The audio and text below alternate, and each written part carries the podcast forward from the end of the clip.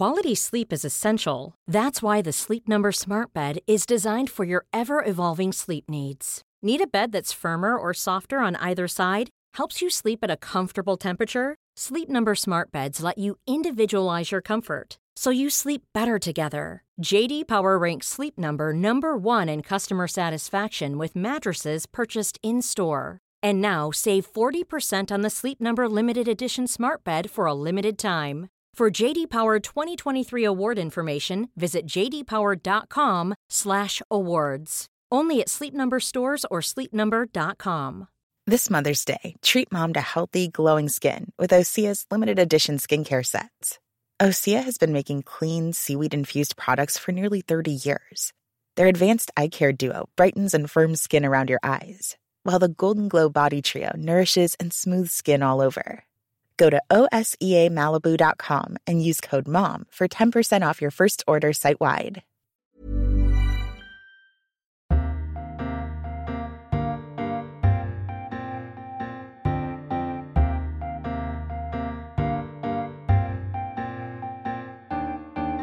Welcome to a brand new edition of Freedom Books, Flowers and the Moon, the podcast brought to you each week by the Times Literary Supplement. My name is Stig Abell and I am the editor of the TLS. Sitting across the table is arch foodie Thea Lenarduzzi. Am I arch? Am I arch? I think Yeah, I'm arch. deadly serious. Yeah, there's an archness to you. Uh, I was going to mention I had the Nigella Marmite pasta again, but then we talked about breakfasts early on today. Yeah. And you have nuts and berries in a little container. Oh, because they're portable. Yes, that's your breakfast, is it? It's not in a container. It's, it's in a napkin or whatever I can find as I race out of the house at the crack of dawn. It's, it's not the crack of dawn, it's like seven crack o'clock. Is it seven o'clock in the morning? Yeah, Yeah. it's very early. All right. So you sit there It's with your of the night. So you sit there with your napkin and have nuts and berries. Yeah, quietly, quietly munching my nuts and berries, gazing out the window. Yeah, that sounds lovely. sounds almost sounds almost ideal. Um, subscribe to the TLS at the moment if you want to. You can get twelve issues for just six quid, which is a real bargain. You can sign up while that lasts. This week we have a bumper and pretty wide-ranging show. Carl Miller is here to tell us about the fall and rise of Reddit, the sixth most popular website in the world. As with everything online, it tends to amplify all the folly and aspiration of real life. Something about as far away from Reddit as I could possibly stretch for is the Travellers Club, which is 200 years old. A.N. Wilson has written a rather bathos laden account of it, and he's here to share some stories of a bygone era. And Imogen Russell Williams, our regular reviewer of children's fiction, looks at books that help children deal with grief, which is a lovely, if rather challenging thing to do.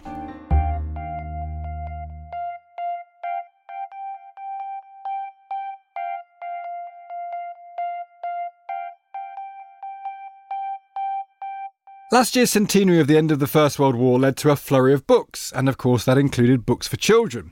It also sparks a larger debate. How do you write about death and despair for a young audience? And that can mean addressing issues like warfare and mass slaughter, but also perhaps pressingly the deaths that come close to home, the inexplicable loss of parents or friends. Imogen Russell Williams, the guru of children's literature for the TLS, has been reading widely as usual. She's found some good books about the war, and some that can act as a resource for the grieving, offering distressed adults the calming certainty of a script and baffled children the reassurance of straightforward answers. She's in the studio to tell us more. Imogen, hello. Hello, I feel I need to sound like a guru now, and I don't know what one sounds like. That sounds a bit like that. Just like that. Let's talk about the centenary of the war. Did it prompt good children's literature or examples of it? It certainly prompted a lot of children's literature, but I think it did. I, d- I think it did um, throw up some really uh, interesting and uh, in-depth, meaty, complex, nuanced uh, ways of addressing something so huge. I mean, it is hard for children to to get their heads around something as as big and stark as this war that was supposed to be the war to end all wars. Um, and obviously, by distilling that into individual stories, um, it's much easier for them to get a sense of the scale of the thing as a whole. It's harder perhaps for them to, because my son is seven and he he's very familiar with the war through horrible histories, which is sort of great historical account. Yes. So he knows how awful it was. But I just wonder how hard it is for them to, to truly empathise with someone being sent there and dying or losing a friend or losing a loved one. Is that Well, the that- role of these books, do you think, to kind yes, of absolutely, I do. Um, I think that, for instance, books like uh, White Feather um, uh, which is a, published by Barrington Stoke. It's a, it's a very it's a hyper readable title, so it's particularly dyslexia friendly, but it's just also a fantastic novella. What it does is it provides this really strong sense of this was just a thing that happened to you uh, or to your mate or to your brother. Because um, what happens in White Feather is that a family is grieving. A mother and a son are grieving because the older brother has been killed in the war, but he hasn't been killed in battle. He's been shot as a deserter. And so they're not only labouring under this huge burden of grief, but they, they don't have the support of their community in their grieving. Um, they're isolated and shamed. Um, the white feather of the title, in fact, is is, is offered by, by Charlie's old school teacher to, to his younger brother, which just is this, this gut twisting moment of cruelty. Um, but it's also um, uh, it's very it's it's limpid, it's clear, it's it's relatably written, and it's also quite a in a way, a cracking adventure story because um, the protagonist realizes there is more to this story than meets the eye, and he goes off and he, he solves the mystery, and in fact makes it clear that his brother did not deserve to die in this shameful way. Um, and I thought just it was a real feat to distill all of that into this very slim little book. Uh, should we talk about the other one that you mentioned? Because I've actually read it. Ooh, well then. unusually for a children's book, Hilary McKay's The Skylark's War, which won the Costa Award for Children's Book of the Year. You were one of the judges. I was. And I interviewed her on Front Row, so I had to read read the book as well. And it tells a tale of a, of a family, one of whom goes to War Rupert, who, yes. is, who is modelled on Rupert Brooke, I learned talking to to, to the author, um, and it's about. But the, the section on the war is magnificently written with a sort of there's a thread of poetry kind of yes. in the prose, isn't there? There is absolutely, and and uh, Hilary's writing is just extraordinary. Um, you don't realise how how extraordinary it is until you finish reading the book and you realise that you've just glided through yeah. it. Um, uh, and yes, I would say that, that that poetry, in fact, in his in, in every part of the book, um, uh, it, uh, it it's about it is obviously it's about the um, the wrench um, and uh, and disruption and heartbreak of war, but also it's about grief and people's competence in dealing with grief um, as well. Um, and, and, the cruelty of the, the dad. The yes. mum dies, and the dad is this terrible parent. Yes, and this is the thing. You know, he, it, Clary goes through much of her life believing that she was responsible. Clary is the protagonist. She goes through much of her life believing that she was responsible for her mother's death because her mother died shortly after she was born. Um, and her brother Peter also believes this as a young child, and so he starts out deeply resentful of this little mewling scrap who's stolen his mother from him. Um, and all it would have taken would have been for their father to make clear that this had not, in fact, been the case, to save so much heartache and heartbreak. Um, and the fact that it didn't happen, it's not, it's never sort of shoved down your throat no. or spelled out for you, but it's just there as as this echoing waste, really, in the book. Both of both both of these first two here seem seem to have very developed narratives and, and adventures within them of going to the Western Front or wherever it is. Where, whereas um, the Tony Ross book that, that seems to offer a very different lesson because yes. it's sort of for all of the will of wanting to have a narrative and, and have control over what might happen and how you tell the story. It's just yes, the the, the lesson there is oh my goodness, um, you can have an ambition, you can even have a name, you can have an identity.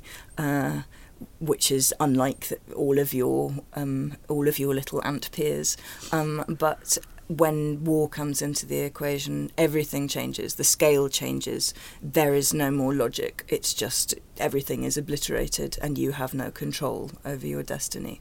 It is an extraordinary book. It, it can kind of, I sort of hate read the, the reviews on Amazon because there are people who have picked it up thinking that this is going to be sort of Tony Ross on Little Princess, very gentle, very uh, toddler friendly kind of form. And they're like, well, this is not suitable for children. Like, well, yes, it is. It's just not not that age of child. Yeah. And yes, what age is that aimed at? Um, well, I honestly think that that you could read that with with. Okay, so you need to have a sense of of war and what war can do, and that might be maybe six and up, but it kind of depends on the child. But I think that you could look at that book with teenagers um, and say, what do you get from this? What do you think Ross was trying to do?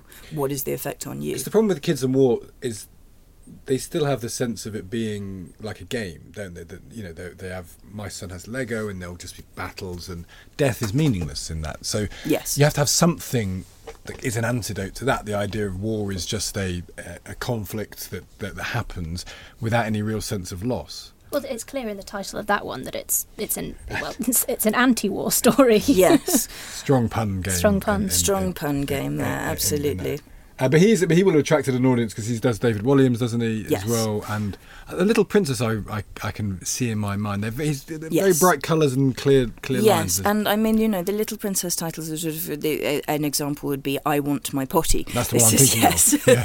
That is sadly the one I'm thinking of. That's Yeah. her shouting and there's a king in there. Yeah. Yes, exactly. I mean, they're very they're very sweet and witty and charming um, takes on the idea of sort of uh, simultaneously that, that every family is royalty and every family is really down to earth. Yeah. Um, and they they they're beautiful. They work. They really do a good job for that age group, but that is much more. This is three to six um, classic picture book territory, and an anti-war story is not the same, not the same kind of beast at all. Should we, should we move on to some books which I think are still are for very young children? It's about dealing with grief, and Yes. there's almost the most important thing a book could do, I suppose, of all types of children's book is try and explain something like the loss of a parent or a friend, because that comes from nowhere for a child. There's no context, and giving context to that experience is presumably one of the functions of, of literature. Yes, absolutely, and it is. It's it's quite a big ask uh, of a book, but I think I, I know um, from bookseller friends that it is a question that they ask daily.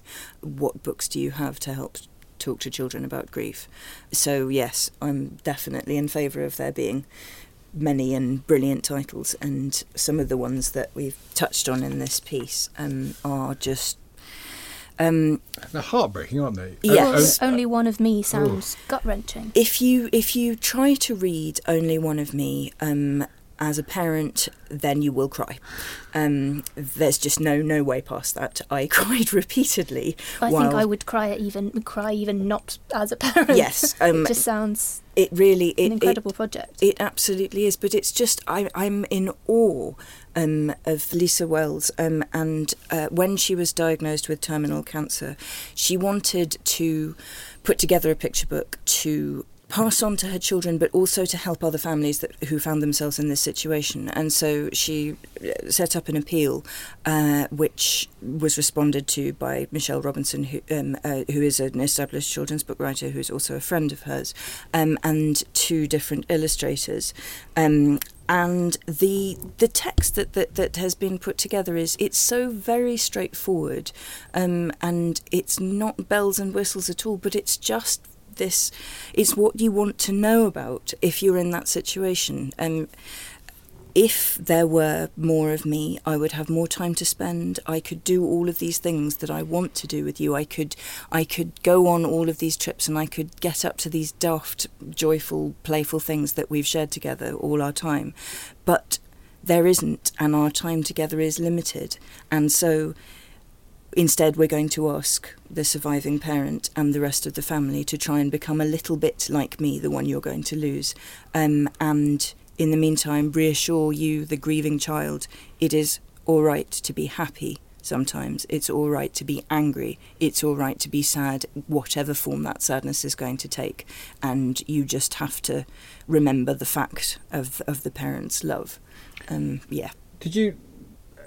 I wonder what a child's reaction to this book would be. So, can you imagine a parent crying, an adult crying? Do you do you know how children respond to this type of book? Do they? Children, I mean, just as grief is incredibly varied for adults, grief is very varied for children too. Um, I'm, I'm sure you're familiar with kind of coming along with a with a book that you think is going to sort of solve everything, and the, the child you share it with may just respond with complete blankness, or may sort of wander off in search of cornflakes. But I think that this book goes in at a level which is needed and then it can be returned to over and over again as well. There's another book which I haven't talked about in this piece, which again, this is a title that will instantly make you cry. It's called Is Daddy Coming Back in a Minute? Um, and that deals Okay. with um, with even worse with, with with the sudden death of a parent and the the follow up is called um, "What Happened to Daddy's Body," and these are just the, these are brutal questions, but they are the questions that children want answers to, um, and they're also questions which adults on the spot find it very difficult to find answers to, because you know what are you going to say? Something vague about stars and, and the sky, and and you know it, it, well, we can talk about sleep. You'll never sleep again. That's not yeah. what I want to talk mm. about. So these this kind of book is incredibly valuable. Absolutely, if you have no faith, or I mean, because it's very easy if you have a narrative yourself yes, to put exactly. it in. But I would imagine most people now they don't have a narrative. So if you don't believe there's an afterlife, and we'll get to afterlives in a second, then you do need help, don't you? Yes, because, you do. Because there really isn't an answer. Well, you, no. talk, you talk about the calming certainty of a script, which yes. is surely what everyone needs in, in exactly, precisely those exactly. moments, both parent and child. Exactly, and and until this kind of awful situation arises, you may not know that you need that script. Um, but actually, I would I would heartily recommend. Um, hoping never to be in need of it, but actually arming yourself ahead of time with a sense of, of the sort of thing that's out there. Uh, you, we mentioned afterlives there because they're moving away from the personal, children are endlessly fascinated with what happens next. Yes. The way that adults kind of are, because there's no answer. Heaven is a quite an interesting concept. The concept of death and rotting and the finality ex- excites children. Yes. Uh, and, and to pretend that children are interested in death seems to me to misunderstand them. They love it. They love yes. talking about it and engaging with it. Do you get books here that aren't about grief? They're about just the prospect of what happens after people die is that is that a fertile ground for for absolutely for um, and yes again recently so we've had the glorious um, the afterlife um, the afterwards rather the afterwards, yeah. Which is by A.F. Harold who's a poet and again that sort of sparse um, assurance comes through in, in every line and illustrated by Emily Gravett. And their, their partnership is just really, really fruitful. Um, the sense of what might be. Uh, there's lots of white space on the pages around both text and images, and it feels as though that space that's left for a child to climb about in, in, in his or her own imagination. The Afterwards is about a child who has a dearly loved best friend. Um, she's grown up not knowing her mum because her mum died when she was quite small, and now her best friend Ness has died, and she's trying to make sense of a world without Ness. And then there's a magnificently villainous uncle um, who who does a, a, deal so shady that it sort of makes you wince from it. And in order to get his beloved dog back, who's died, he he basically shoves his niece into the afterlife uh, in exchange for the soul of his dog. Um, that's a good story, isn't it? That's, that, that's, a good. That's a good plot. Isn't it though? Yeah. Um, and when, when, she's there, she she encounters Ness, um, and and everything in the in the afterwards is sort of grey and increasingly glum and despondent. Um, and she's obviously desperate to get Ness back to the to the land of the living. She hasn't finished being with her best friend and adventuring and and and laughing and getting up to all the stuff that they get up to every single day. But Ness is not so enthused. Ness is just sort of becoming more and more resigned and less and less there and not to mention that it's very hard to get back through to the to the world of the living because usually for a soul to pass back to the land of the living another living soul has to remain in in the afterwards. It's kind of like an Orpheus and Eurydice kind of yes. scenario. Um, exactly and and you've got this sort of it's like a hinterland as well. Um, mm. they they they move on the, the spirits of the of the dead move on from the afterwards but we don't know where they go. So it's not again it's not setting out an idea of having all the answers. Um, it's not a this is this is the final place. It's more like a, it's a holding space. Um, and again, each, a children's imagination can climb around in there. Seems it seems quite a, a, bold choice to to make the afterwards the, the afterworld so kind of bleached of colour and so so sad and dark. It is, but then again, I think this the idea that it's a holding space. Um, and if you, you know, if we're going Greek mythology, the, yeah. the asphodel fields and so on, um, I think there's sort of it's quite a, a resonant image, a popular image. The idea of it as sort of slightly grey and shady, mm. and maybe you fade from there, and maybe you go somewhere else to be brighter. You can kind of fill in that part of the story for yourself. And you want honesty, don't you? In yes. the end, because if you say to children, "Oh, there's this place that does actually definitely exist," Well, at, at, the very least, that's that may not be true. Yes, exactly. Um, I think, in fact, what the afterwards does is, is, in a way, give permission to children to say, "We we have invented this, and it's it's rich and, and terrifying and and strange and glum." and you can invent what comes after if you want to. Yeah. I- I- Imogen, um, what a great pleasure it is to, to have you here. Thank you so much. Thank you.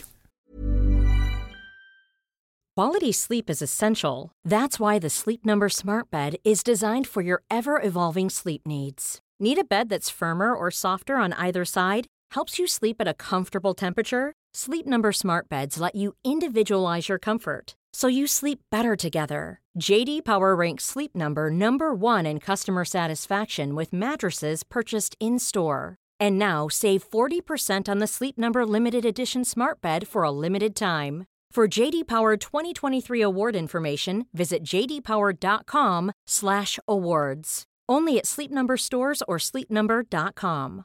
Want flexibility? Take yoga. Want flexibility with your health insurance? Check out United Healthcare Insurance Plans. Underwritten by Golden Rule Insurance Company, they offer flexible, budget friendly medical, dental, and vision coverage that may be right for you. More at uh1.com. Mother's Day is around the corner. Find the perfect gift for the mom in your life with a stunning piece of jewelry from Blue Nile. From timeless pearls to dazzling gemstones, Blue Nile has something she'll adore. Need it fast? Most items can ship overnight. Plus, enjoy guaranteed free shipping and returns. Don't miss our special Mother's Day deals. Save big on the season's most beautiful trends. For a limited time, get up to 50% off by going to Blue Nile.com. That's Blue Nile.com.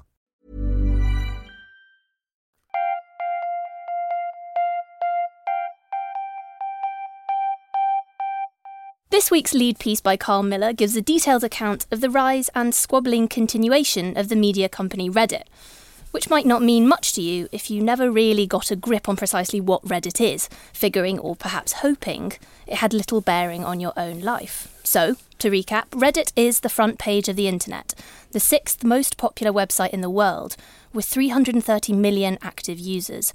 It's a social news website where users, called Redditors, dictate the news agenda by voting stories up or down, and where people with often very niche passions, such as hating onions, can congregate and discuss. All of which only gives us an inkling of Reddit's true significance as a kind of social testing ground, a microcosm of, to use old fashioned terminology, the real world. Carl Miller joins us in the studio now to tell us more. Hi, Carl. Hello. Maybe you could start by telling us about the button because that really seems to illustrate how Reddit works and its kind of weird power. It does. It's the best story, I think, for really understanding Reddit if you don't know anything about Reddit. The button just appeared on April's Fool's Day. It was just a, a page on Reddit. It had a counter ticking down from a minute um, and then a button that people could press. Um, those were pretty much the rules. If you pressed the button once, you couldn't press it again. Um, and once you pressed the button, a small kind of little symbol would appear by your name on Reddit with a different colour in. It was kind of one of these experiments which Reddit did where they basically almost didn't tell their community anything else. It was like this kind of canvas. They just wanted to see what would happen. 10 million clicks of the button later, the experiment was pretty much over. And, and, and over that time, basically new religions had emerged. there were theologies, philosophies, there were wars, there were alliances, there were those that were trying to keep the button going forever, there was those that were trying to destroy it to see what happened next. There the, the perps and the- the, the indeed, emerald yeah. yeah, so the, What uh, the, the perps do? so the perps are people that press the button at the very beginning. Um, And it goes they- purple. Yeah, and, the, and and that was a kind of a, a religion which was dedicated to keeping the button going. The Emerald Council were those that pressed is- the this is button at the middle point, and and these are people that kind of and genuinely there are thousands of pages of kind of essentially theology written on this. They they stood for balance. They were trying to balance the different warring tribes, and the kind of most dedicated group. I'm sure I'm sure there might be redditors that will flame me for this, but the most dedicated group were the Red Guard. These are people that watched the button for hours and hours on end and waited to try and press it in the last 11 seconds or so, and and then you got a kind of really coveted little red kind of shoulder flash on So your. how uh, did it work? So if so, the button's there, were you competing to see? Which, could it, could you all press at the same time, or could only one person? Only one person could press it at any point, right? And then the then the counter would just Reset. Uh, reset yeah. So if you press at the same time as someone else, they might have pressed it rather than you. Yeah, and, and it would just reset, and then the and then the page would reset, and it would begin You- again. You, only get to do it once, one person. once you've One clicked. click. That's Uh, it. And are people using the, is this this kind of Social internet experiment. irony? Is it just people a bit Dungeons and Dragonsy? They're trying to sort of find an, another world to, to invent theology around. What what's the motivation? Because would you do that? Would you Well, click? It's it's it's it's a it's a lot like um, kind of most of Reddit generally, which is that it's partly tongue in cheek, Yeah. um, but it's also genuinely meaningful to the people that do it, and and you know you become mired in it. I think I, I remember watching the, the the button experiment unfold and and seeing these kind of um, you know narratives and groups forming in ways which like genuinely meant something to the people in it, and that I think really encapsulates Reddit in a single button click, as it were. It's it, it's it's a culture factory. And are they satirising? I mean, presumably it's satirising religion at some level. It's people Eh, arbitrarily gathering, you know, not even necessarily religion, but society generally. People arbitrarily collecting into different tribes, even though it's meaningless ultimately. But they've they've attributed meaning to something, and they are setting themselves up against other people who've attributed other meanings to it, also without cause. That seems to be a sort of quite prolonged, absurdist satire of, of human Well, I society. think I think ultimately many tribes are, are, are in a kind of absolute sense meaningless. Yeah, but, exactly. But, but certainly arbitrary- meaningful. the arbitrary of arbitrary, but but meaningful to the people that are in them. And and actually, there I, I, I, I don't see much difference between the Perps and the Emerald Council and lots of different tribes which we form ourselves into in society. Yeah. So is it is it trying to be a, sat- a satirical pastiche of of real society? There, do you think? There were there, I'm sure there were satirists and, and, and pastiches in there, but but I think it actually went beyond that. It wasn't just a kind of satire of of um, of the offline world. I think for the many people that did it, I think it was actually meaningful in and of itself. So they were they were genuinely feeling part of a tribe, of whatever uh, whatever thing they aligned themselves to, and that that gave them genuine meaning. and that is Reddit. The, the Reddit is is the ability to generate and form these kind of uh, online subcultures in that way, and, and and and and that's what makes it such an exciting place because it's kind of doing so at a rate I think that we've just never seen before. Culture generally is something which we regard to kind of rise and fall and change on quite a kind of glacial or epochal scale, and suddenly with Reddit we're seeing it happen almost like it's in kind of fast forward. Well, that and that in a sense, I mean, it, it very much sounds like something that was created as a, a social experiment. But I mean, what, what was the context of its foundation? Because your, your your piece is, is it's pegged to a book which is about uh, what's it called? It's called uh, "We Are the Nerds: The Birth and Tumultuous Rise of Reddit: The Internet's Culture Laboratory." So uh, that's a kind of a biography of Reddit. Tell it what what was the foundation of this company? What was it conceived to do? So yeah, it, and this is what the so the, the book essentially begins with this. It's the kind of early noughties. Um, the two main founders, Steve Huffman and Alexis Ohanian, um, kind of meet as most of the tech founders do on some campus in America, and and they kind of come up with this idea that that there's there should be a different way in which information could be created. So um, they they began it really as quite a simple, crude website where people could just source and share links from elsewhere on the internet, which you could essentially up or down vote. Um, they thought that this would be a better way, especially because m- most of the early users were essentially power users. They're kind of friends in the kind of VC and tech communities uh, across the states um, of sourcing content, and this was especially content around um, technology and games and online culture and things like that. Um, that's really what it was. It was it was simple. It So wasn't- to make money. Well, yeah, I mean, there, there was no advertising in the model, for example.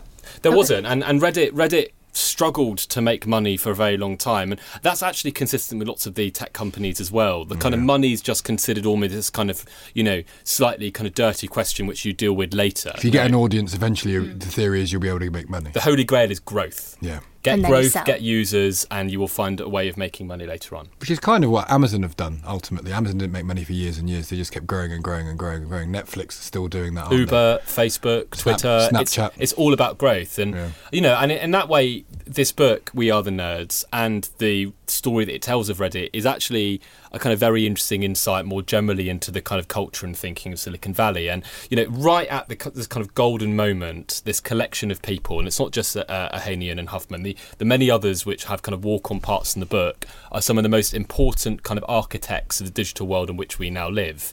And you get a kind of insight into the very early part of that. You know, before they were all multi-billionaire, kind of famous, kind of world-striding visionaries. These are just a bunch of you know driven, um, risk-taking, kind of technopreneur kind of students. You know, all basically embarking on this on this crazy journey together. Um, and it's one where they're all trying to build platforms that, that will grow um, and kind of kind of gobble up the world and all of us. and this becomes exceedingly interesting i would say when it when that world there clashes with the conventional old world, so you know old media, uh, and, and, it's bought by Condé Nast in is it 2006? Indeed, yeah, and this was I suppose another thread is is of the old world of publishing, desperately trying to co-opt and and emulate in in a sense the successes that they see happening with sites like Reddit and Digg and many other social publishing sites. Um, there's a kind of big tension between them, and and um, both Huffman and Ohanian, in fact, some way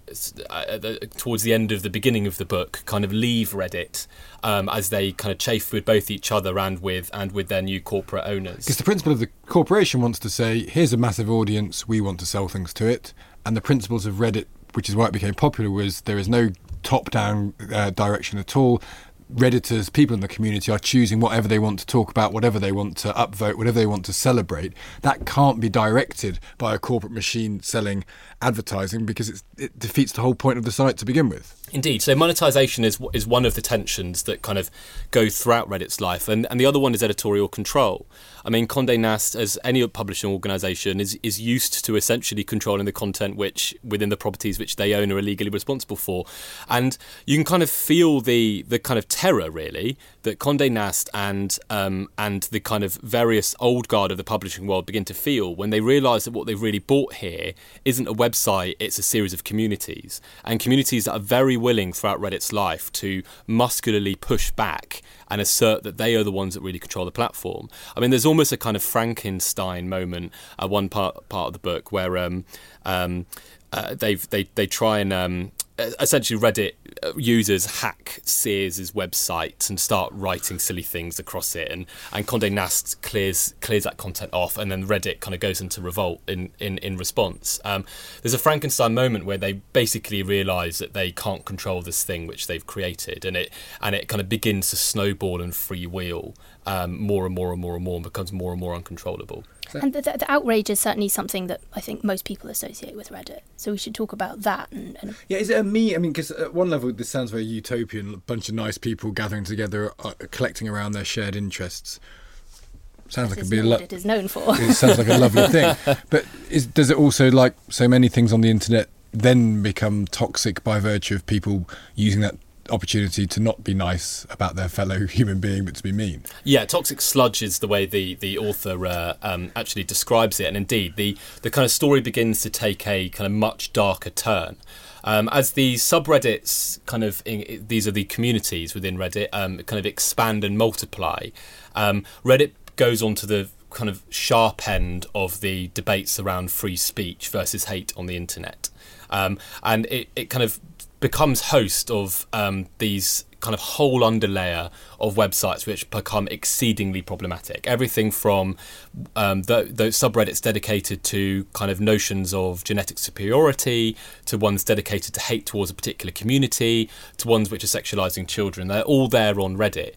Um, and because the community in general is is so kind of muscular and ability to throw its weight around is so great, and and and its kind of commitment to kind of anti-censorship, to use air quotes, is so strong, um, the the company founders and really really struggles to bring these things under control. Um, not one but two CEOs. Um, after uh, Ohanian and, and Huffman leave, um, are, are taken as scalps by the by the Reddit community, and it's only then when the founders actually return that to that, that, that they can begin to bring this community back under control. But you can never really control it because at some level, this is the test of what we believe absolute free speech should be. Should free speech be absolute? And no one really thinks it should be. But you can get into this game, particularly in, in this this world, and believing that it is. If people want to say things about children or about communities, we might not agree with it, but we believe absolutely in, in free speech. That and that, that that is a that is an article of faith for some people, isn't it? Indeed, and, and so Ellen Pao, the one of these departed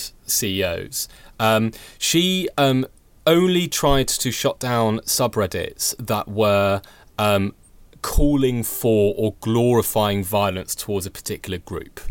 That is a pretty low bar by anyone's standards. Um, they weren't touching anything to do with genetic superiority. They weren't touching anything to do with all the, you know, uh, large are the number of indecent ways in which subreddits were then many subreddits were then acting. Um, it was just that, and and you know the uh, hundreds of subreddits closed down. Bounties are put on her head. Her her faces memed onto pictures of Chairman Mao and and Hitler. Um, you're right, and there was, I think, around the, the, the, time that Reddit was struggling with this, a very kind of absolute commitment to free speech amongst online communities. They, I think they saw that as the kind of thin end of the wedge when it came to kind of state control and corporate yeah. control onto their freewheeling spaces.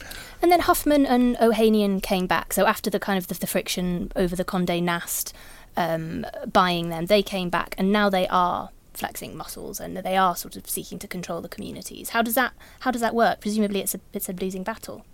So uh, yeah, indeed. So they they come back and they they try and deal with probably the two big problems that Reddit had.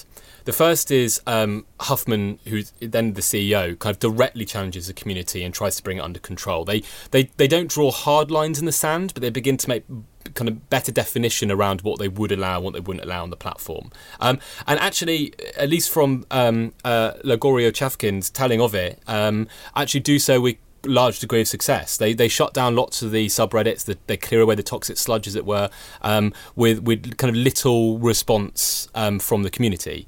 And then um, Ohanian um, goes around making the money. He he kind of um, kind of is the kind of showman to to Huffman's kind of um, arch coder, and he goes around kind of making big deals with advertisers and, and starts to find new ways of uh, Reddit making money. And does it make money now? I, I actually am not sure now. It, no one knows these no, things. It's, a fascinating thing about the online world. You imagine they all must do, and then it's not always clear that they do. It's not, but um, they, they, they definitely, in the kind of telling of this story, start making a lot more money. Um, they kind of clear out of the red um, and and actually become kind of self-sufficient or sustainable as a company again. But we don't know how, whether, how much that translates to profitability. We don't. We we, we know that Ohanian and Huffman are exceedingly exceedingly rich individuals because the um, company will be valued. Did it did it launch? Is it is it IPO'd or is it? I don't think it has. I, I, don't think so. No. So at some point they'll become even richer individuals you, you, you, might imagine but but also very famous and and this is the kind of strange kind of character of the silicon valley kind of CEOs as opposed to any other is that they're not just seen as kind of business leaders. They're actually seen as kind of visionaries. Yeah. Kind of people that can kind of look into the future mm. and, and tell what the world is like. Demigods yeah. Um, and and so they become kind of famous in their own right kind of celebrities especially especially Ohanian um, who kind of I suppose then kind of build kind of broader stages to, to start talking about the problems which Reddit specifically faced. But what's its legacy really now? So it's gone. It's, it's had its slightly tortuous growth and rise and fall and, and rise again. What is it now? I mean, and what's its what's what? Where does it go next? Because it, if if it's just an aggregation place for a community, that's lovely.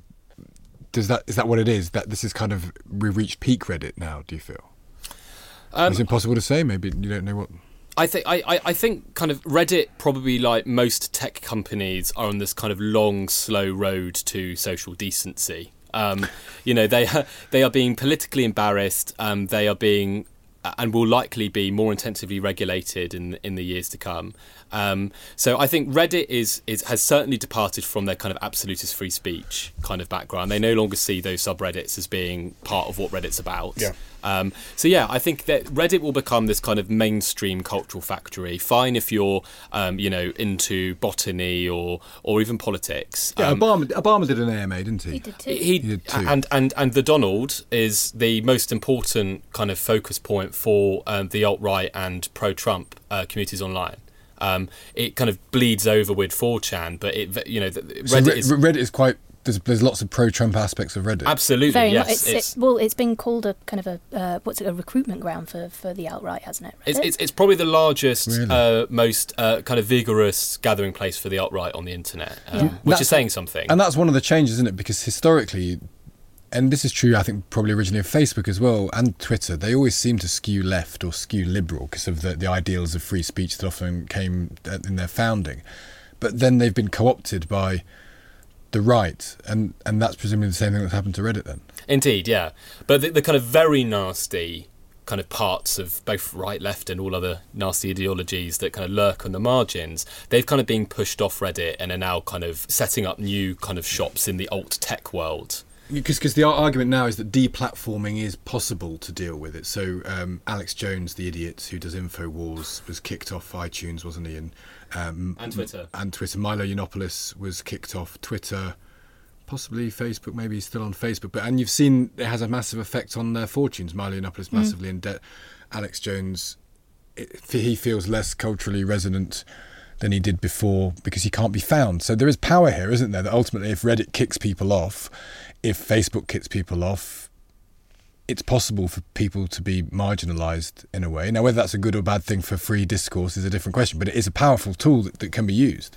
Yeah, and that's the kind of part of the kind of debate around free speech, which we actually don't hear much from the platforms themselves on. They're they're quite keen to talk about the policies and rules governing their users, much less that they now make, as you've just said, like unbelievably important decisions themselves about the, what the nature of these free and open spaces should be like. I mean, Reddit was never an enormous company. I mean, it had probably at its height several hundred employees, with with some others scattered around. You know, many of which were under. I mean, actually getting PTSD as Yeah. the as the uh, as the as, as the author writes. Um, never a huge company, but making huge decisions all the time. Um, often this kind of grey, murky area where it's actually not clear what the decision should be, and where we've always relied on the kind of messy business of politics to try and form some kind of compromise for us. And and and with Reddit, actually, you know, this this was a company, as it is with Facebook or Twitter or any other. Um, actually drawing those lines um, so yeah there's there's another there's, a, there's another aspect of free speech and reddit's rise and fall and then rise again which which, which is interesting which is really the at the heart of this enormous kind of um, array of different communities is actually a reasonably small number of people um, Exercising power. ex- exercising uh, uh, uh, power, which I think we, we're not really used to any private company really holding. Watch this space because that's going to be, that's going to carry on, isn't it? That's the that's the way things are going.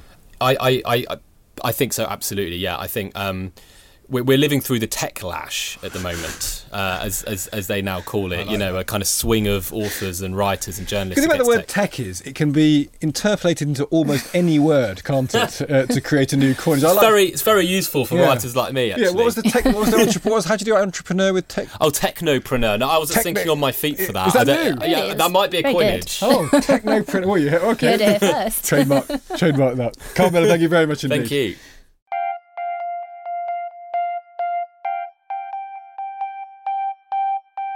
The Travellers Club has been around for 200 years and is marking its bicentennial with a history reviewed this week by one of its members, A.N. Wilson. The club began soon after the Napoleonic Wars, founded by men looking to gather in a less political setting than many of the existing London clubs. Since then, according to Andrew, its story becomes the history in miniature of Britain itself. This is particularly true perhaps in the sense that it was once grand and central in the scheme of things and is now a shadow of its former self, uncertain of its place in the world. One of the Travellers' former chairmen believes that the Gentlemen's Club does have a future into the next century. We are a very conservative country, he said. Do we believe that? And is there really a place for single sex institutions trading on prior glories in modern Britain? These are the questions posed by A.N. Wilson this week, and he joins us in the studio to try and answer them. Andrew, hello. Hello there. Now, this might be unfair, but when I think of gentlemen's clubs, I kind of think of men snoozing before a fire riddled with gout. Yes. If I- or- if- if- if- I mean, uh, that's that, that's if you actually know what they are at all. Yeah. Because most people hearing the word gentleman's club think it means a sleazy place. Like a strip club. Strip joint. But I think of, Or I think of, pole dancing. yeah. The complete opposite in a sense. It's isn't the it? Yeah, yeah, no women at all. Yeah. there aren't even boys pole dancing. No, yeah. So. What sort of club is this? uh, but is that fair? Is that fair? I mean, I think it's perfectly fair. And I mean, the fact when I read this book, which is a brilliant book written by an architectural historian, but he's brought in all the social history of the club and he tells you about the lives of the club servants in the 19th century, which was just awful, actually.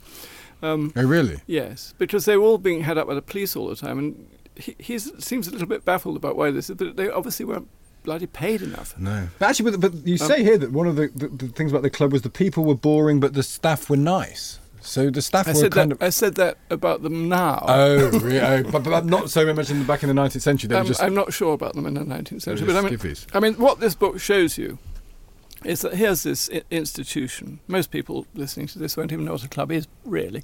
It was started for people who didn't want to come back to London when they'd been travelling. They were all aristocrats.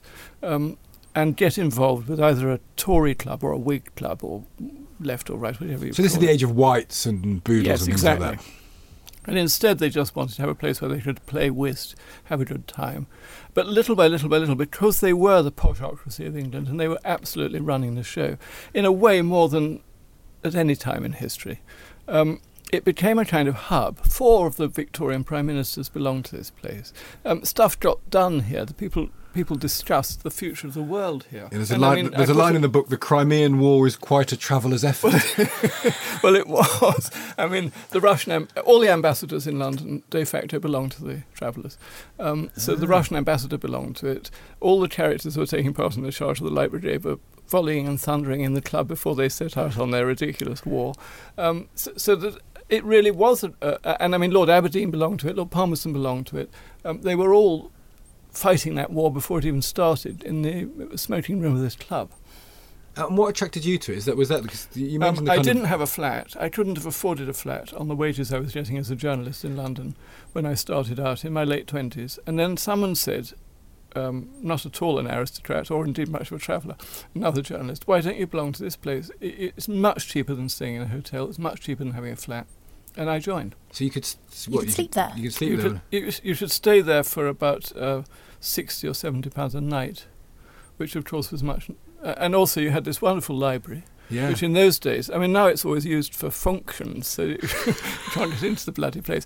But I mean, in those days, it was completely deserted, and there were just a few rather sad John le Carre like spies hovering about in the bar. And there- there, there is it there was is very smelly in those days. Um, oh no. the, the paint was peeling off the walls, and the membership was plummeting. It was like the Church of England, which I suppose is where I've always I quite liked it.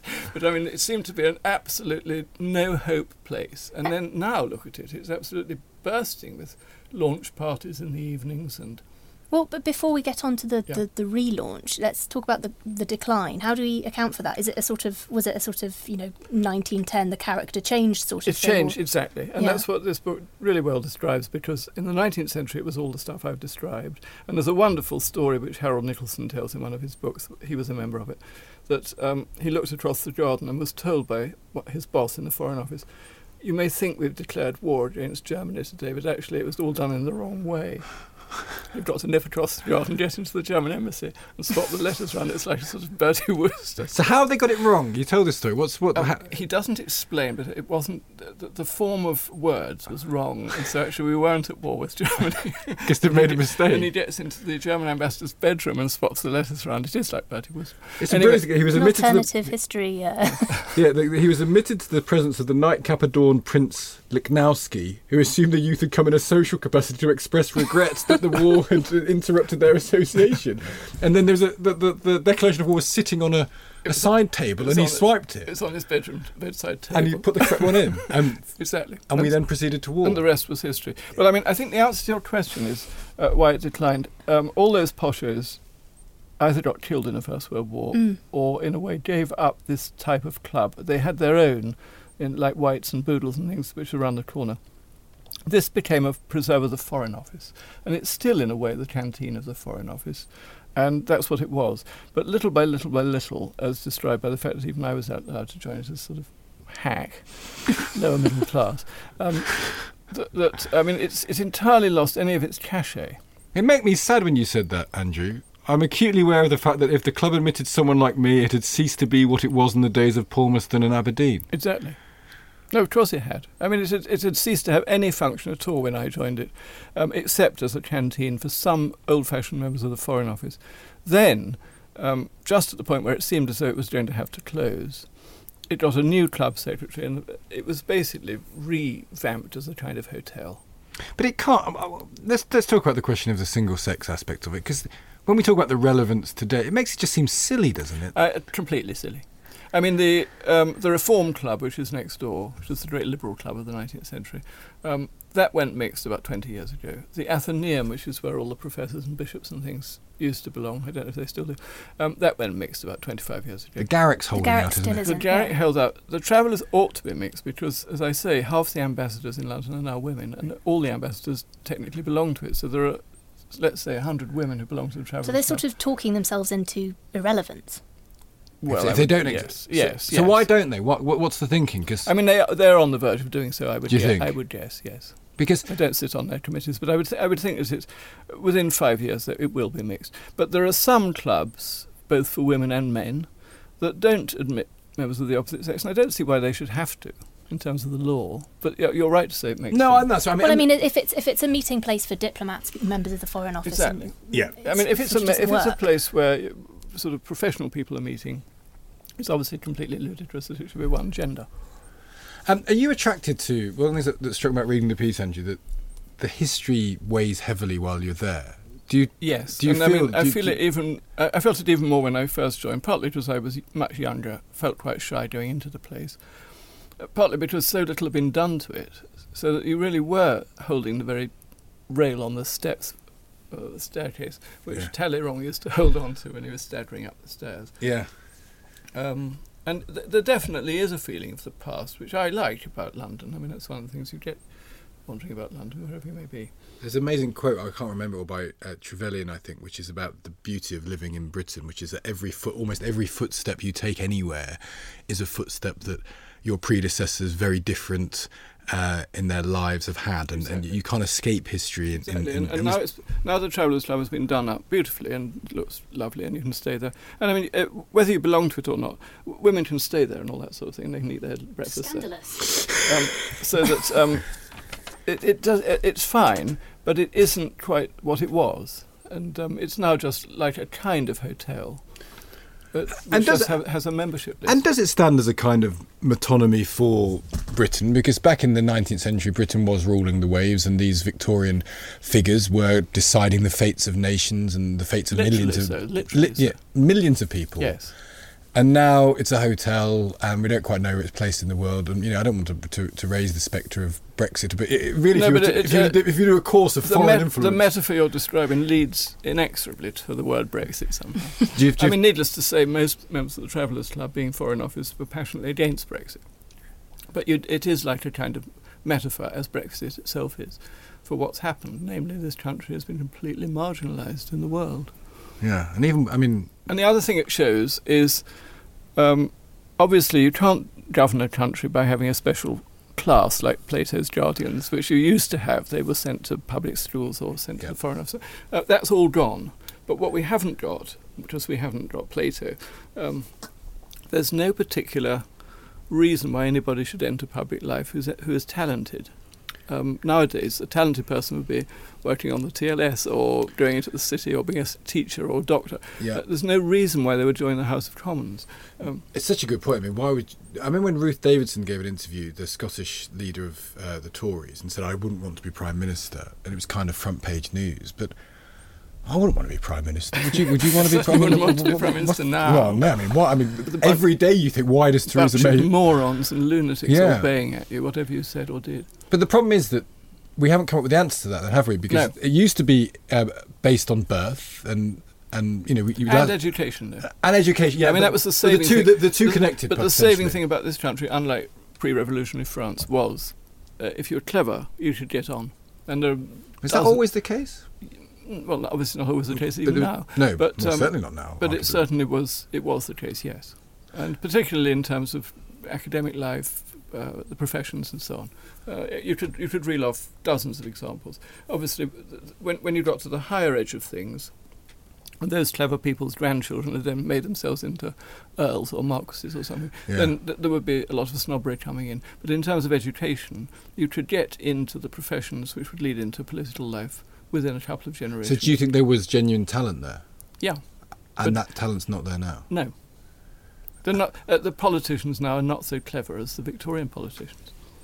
Otherwise, we wouldn't have bloody Brexit or lots of other things you can mention. Do you reckon? Do you think?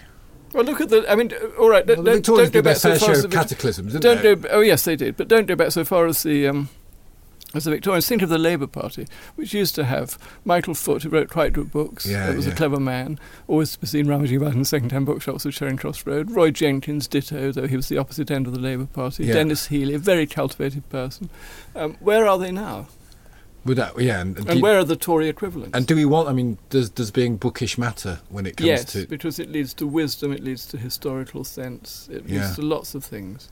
And But it that- leads to a rounded, uh, humane um, personality. And what's fascinating, I think, about the mess we're in, which we can link largely to David Cameron in lots of respects. Certainly. He's a member of an entitled class who went to a went to Eton and felt he could become prime minister because Just of because he had, yes. because because he had that sort of background, which is not so far removed from the 19th century, except in talent terms and possibly in terms of, of It's- it's- the quality of it- knowledge. It is talent, and if you think of Boris too, because he knows about six words of Latin, everyone thinks he's a genius. Jacob genius. Rees-Mogg is the other one. as and well. Jacob Rees. Well, we didn't get onto that, but Well, we do. I think we should because to me, they're, they're, they're examples. I'm interested because they're kind well, of they exam- are they're examples of, of, of, of bargain basement poshocracy, aren't they? yeah. people? But and what frustrates me about Brexit is they say things like they use needless ro- Oriton metaphors to pretend that they're clever. Uh, it's, uh, It's or- just or- posturing. It's pos- It's exactly right. pure Theo. It's posturing. posturing, and, and also this is the worst treaty since the 1115 Treaty of Leon or something like that. Exactly. You know, oh, for fuck's sake, don't If you think, oh, well, if, if I can't tell you what that treaty is, that that must mean that you are You've cleverer won. than I, so you've won, and I'll back down. Yeah. Uh, No, that's nauseating. It, it is nauseating. Now, I want to check one story, Andrew, because this suspiciously doesn't sound true. I don't want to, I don't want to impugn you. Dear, oh dear, you should have. I should have put you on water. that before it was put Okay, someone died at the long central no, no. table in the coffee room once when I was having dinner at the Travellers, an event that remained unobserved. He was offered some Stilton at the end of the And meal. if it, if it isn't true, it doesn't matter It doesn't matter. it's a fantastic That is story. absolutely true. I was having dinner with some friends, and one of them said, "I know this is the most boring bloody place in London, but somebody over there has died of boredom." and it was true. he died and didn't notice till And someone. he was he was sitting with he was one of those people who sat at the table, propping himself up by, not by putting his hands, but by putting his wrists against the table. Yeah. Um, and, and try it next time you die because it, it, it keeps you, keeps you upright. And I felt extremely sorry for the head waiter because he had to go round sort of quietly telling us. And they said he said, Um, Sir X, he was a lawyer. Um, I'm afraid has been taken ill. It was obvious he was dead. I mean, was as white as the paper.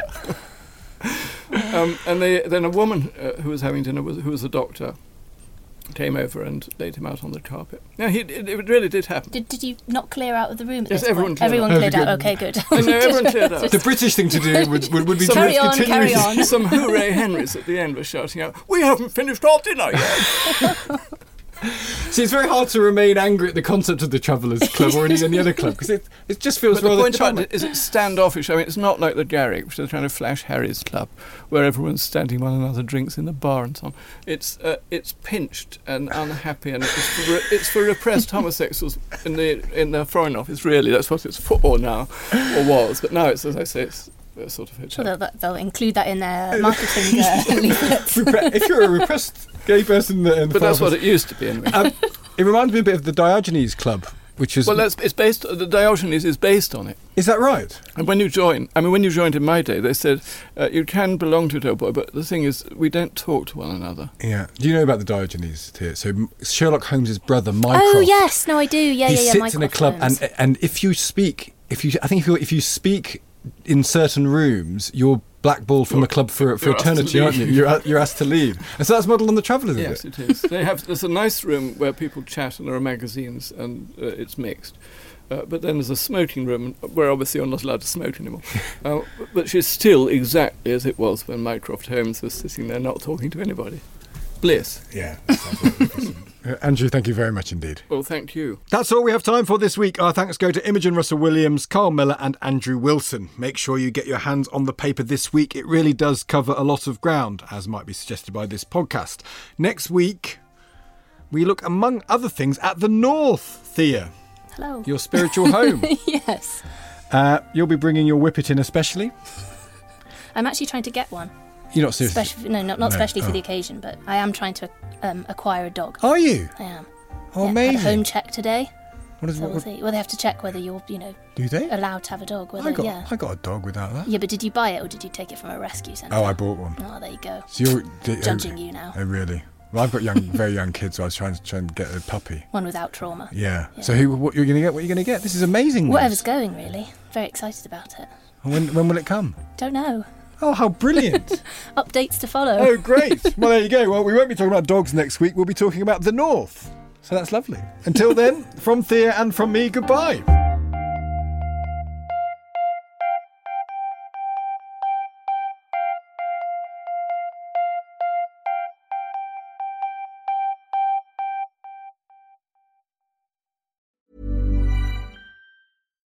When you make decisions for your company, you look for the no brainers. And if you have a lot of mailing to do, stamps.com is the ultimate no brainer. It streamlines your processes to make your business more efficient, which makes you less busy. Mail checks, invoices, legal documents, and everything you need to keep your business running with stamps.com.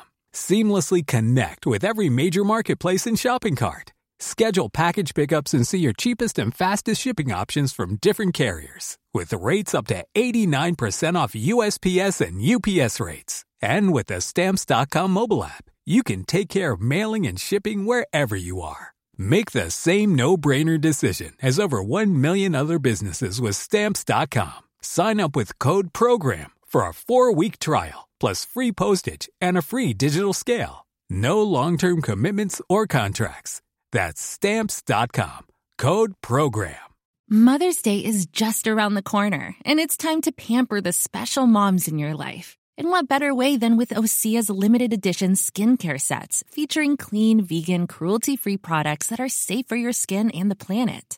Osea is a women founded, women led brand that's been making seaweed infused products for nearly 30 years. This Mother's Day, Osea has two limited edition sets, perfect for gifting or keeping for yourself. Their Golden Glow body set includes three clinically proven bestsellers for silky, smooth, glowing skin, while the Glow and Go facial set has everything she needs to achieve spa level results at home. They're so beautiful, you can skip the wrapping. For a limited time, you can save up to $48 on Osea sets, plus get free shipping. That's Mother's Day made easy. Pamper the moms in your life and get 10% off your first order site wide with code MOM at OseaMalibu.com. That's O S E A Malibu.com code MOM.